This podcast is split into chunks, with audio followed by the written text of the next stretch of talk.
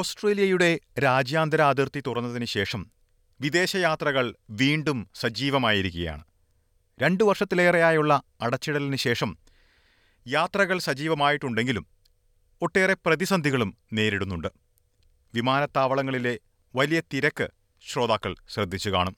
ഇതിനു പുറമെ നേരിടുന്ന മറ്റൊരു പ്രശ്നമാണ് പാസ്പോർട്ട് പുതുക്കുന്നതിന് നേരിടുന്ന കാലതാമസം.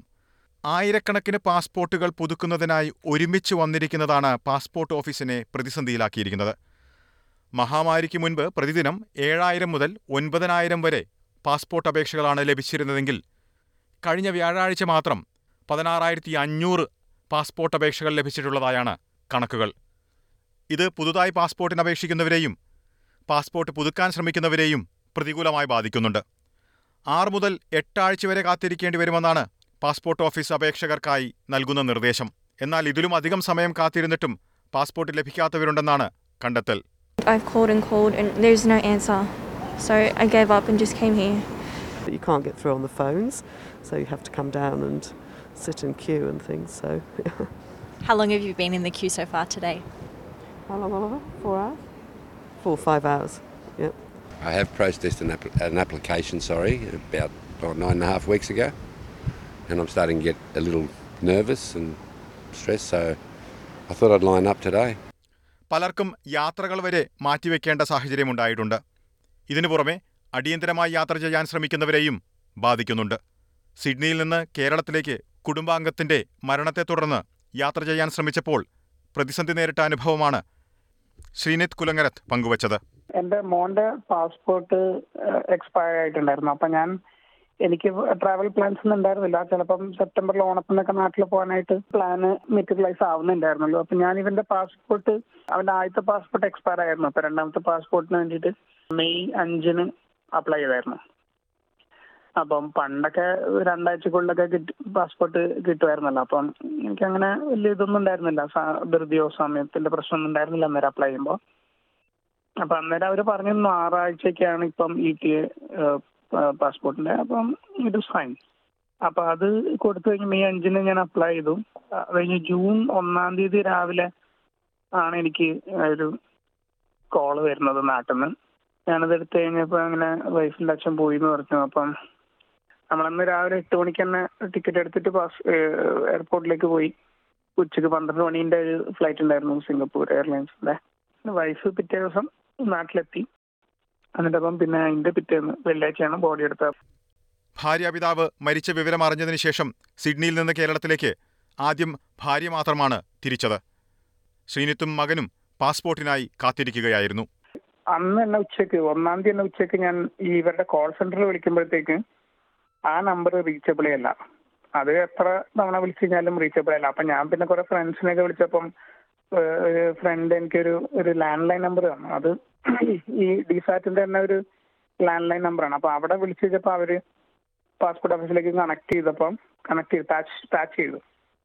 അപ്പൊ അത് ഒരു അറ്റ്ലീസ്റ്റ് ഒരു വെയിറ്റിംഗ് ലിസ്റ്റിലേക്ക് പോയിട്ട് ഇങ്ങനെ ഹോൾഡിൽ പോയിട്ട് നിൽക്കുന്നുണ്ടായിരുന്നു. അപ്പൊ എന്നിട്ട് കാത്തു നിന്നപ്പോ ഏകദേശം രണ്ട് മണിക്കൂർ കഴിഞ്ഞപ്പോൾ കോൾ കണക്ട് ആയി. അപ്പൊ ഞാൻ അവരോട് സംസാരിച്ചപ്പോൾ അവർ എന്നോട് പറഞ്ഞു കേസ് ഉള്ളതുകൊണ്ട് എമർജൻസി ഉള്ളതുകൊണ്ട് നിങ്ങൾ എവിഡൻസ് ഒക്കെ തയ്യാറെടുത്ത് ഈ മരിച്ചതിനുള്ള എവിഡൻസ് ഒക്കെ തയ്യാറാക്കി കഴിഞ്ഞു കഴിഞ്ഞാൽ പിറ്റേ ദിവസം ആകുമ്പം ഒന്നുകൂടെ വിളിച്ചു കഴിഞ്ഞാൽ ഇപ്പം നിങ്ങളുടെ അടുത്ത് എവിഡൻസ് ഇല്ലാത്തതുകൊണ്ട് ഞങ്ങളുടെ അപ്പോയിൻമെന്റ് ചെയ്യുന്നില്ല. പക്ഷെ നിങ്ങൾ എവിഡൻസ് എല്ലാം റെഡിയാക്കി കഴിഞ്ഞ് കഴിഞ്ഞാൽ നമ്മൾ ഞാനിപ്പോൾ ഒരു മെയിൽ വിടാം, അതിലേക്ക് റിപ്ലൈ ചെയ്തോളൂ. എന്നിട്ട് അത് കൂടാതെ നാളെ രാവിലെ വിളിച്ചു കഴിഞ്ഞാൽ അപ്പോയിൻമെന്റ് എടുത്തു തരാമെന്ന് പറഞ്ഞു വ്യാഴാഴ്ച. അപ്പം എന്നിട്ട് ഞാൻ പറഞ്ഞു വേറൊരു ഓപ്ഷൻ ഇല്ലേ, എനിക്കിത് വേഗം പോകണം എമർജൻസി. അപ്പോൾ പറഞ്ഞാൽ ഇല്ല, ഇവിടെ തിരക്ക് ഭയങ്കരമാണ്. നമുക്ക് പത്ത് സാധാരണത്തെ തിരക്കിനേക്കാളും പത്ത് തവണ പാസ്പോർട്ട് അപ്ലിക്കേഷൻസ് ഒക്കെ ഉണ്ട് ഇപ്പം. അടിയന്തര സാഹചര്യം ചൂണ്ടിക്കാട്ടി പല തവണയാണ് ശ്രീനിത്തിന് സിഡ്നിയിലെ പാസ്പോർട്ട് ഓഫീസിൽ പോകേണ്ടി വന്നത്. തിങ്കളാഴ്ചയായിരുന്നു നാല്. അപ്പം നാലാം ഈ മരിച്ചിട്ട് നാലാമത്തെ ദിവസം. അപ്പം അന്നും കുറച്ച് വിലയും കാര്യങ്ങളൊക്കെ ഉണ്ടായിരുന്നു. അപ്പം എനിക്കന്ന് വെള്ളിയാഴ്ച തന്നെ കിട്ടിയിരുന്നെങ്കിൽ ഞാൻ വ്യാഴാഴ്ച പോയത്. ഞാൻ വെച്ചാൽ ഒന്നെങ്കിൽ കയ്യോടെ കിട്ടും, എന്നോട് കോൾ സെന്ററുകാർ അതാ പറഞ്ഞത് കയ്യോടെ കിട്ടും ആണ് പറഞ്ഞത്. അപ്പം അന്ന് അല്ലെങ്കിൽ പിറ്റേന്നെങ്കിലും കിട്ടിയിരുന്നെങ്കിൽ എനിക്ക് ആ വീക്കെൻഡ് തന്നെ എത്തായിരുന്നു. അപ്പോൾ അവർ പറഞ്ഞ് തിങ്കളാഴ്ച കിട്ടുള്ളൂ. നമ്മളെന്നാൽ ശരി തിരിച്ചു തന്നാ. അപ്പൊ എന്നിട്ട് തിങ്കളാഴ്ച ആയിട്ടും വെള്ളിയാഴ്ചയും തിങ്കളാഴ്ച ആയിട്ടും എൻ്റെ ക്രെഡിറ്റ് കാർഡിൽ ആ ഒരു ടു ട്വന്റി ഫൈവ് ഡോളേഴ്സിന്റെ ചാർജ് ഒന്നും വന്നിട്ടില്ല. തിങ്കളാഴ്ച ആയിട്ടും കിട്ടിയില്ല. അപ്പൊ എനിക്കൊന്ന് ഞാൻ പറഞ്ഞു എന്നാൽ ചൊവ്വാഴ്ച ഏതായാലും പോയി നോക്കാം എന്താ സംഭവിക്കുന്ന അറിയില്ല. കോൾ സെന്റർ ആണെങ്കിൽ വിളിക്കാനും പറ്റില്ല. ഇത് ഇടക്കിടക്ക് ഇപ്പം ഇപ്പം കുറെ ആയിട്ട് നടക്കുന്നുണ്ട് ഈ ഇങ്ങനെ മിസ്സാവുന്നത് പ്രയോറിറ്റൈസേഷൻ. പറഞ്ഞു ഒരു കാര്യം, നിങ്ങൾ ഒരു ഫോമും കൂടെ ഫില്ല് ചെയ്യുക, ആ ഫോം മിസ് മിസ്സായി പോയി, അപ്പോൾ ഒരു ഫോം കൂടെ ഫില്ല് ചെയ്യും, എന്നിട്ട് രണ്ട് മൂന്ന് ദിവസത്തിനുള്ളിൽ കിട്ടുന്നതാണ്.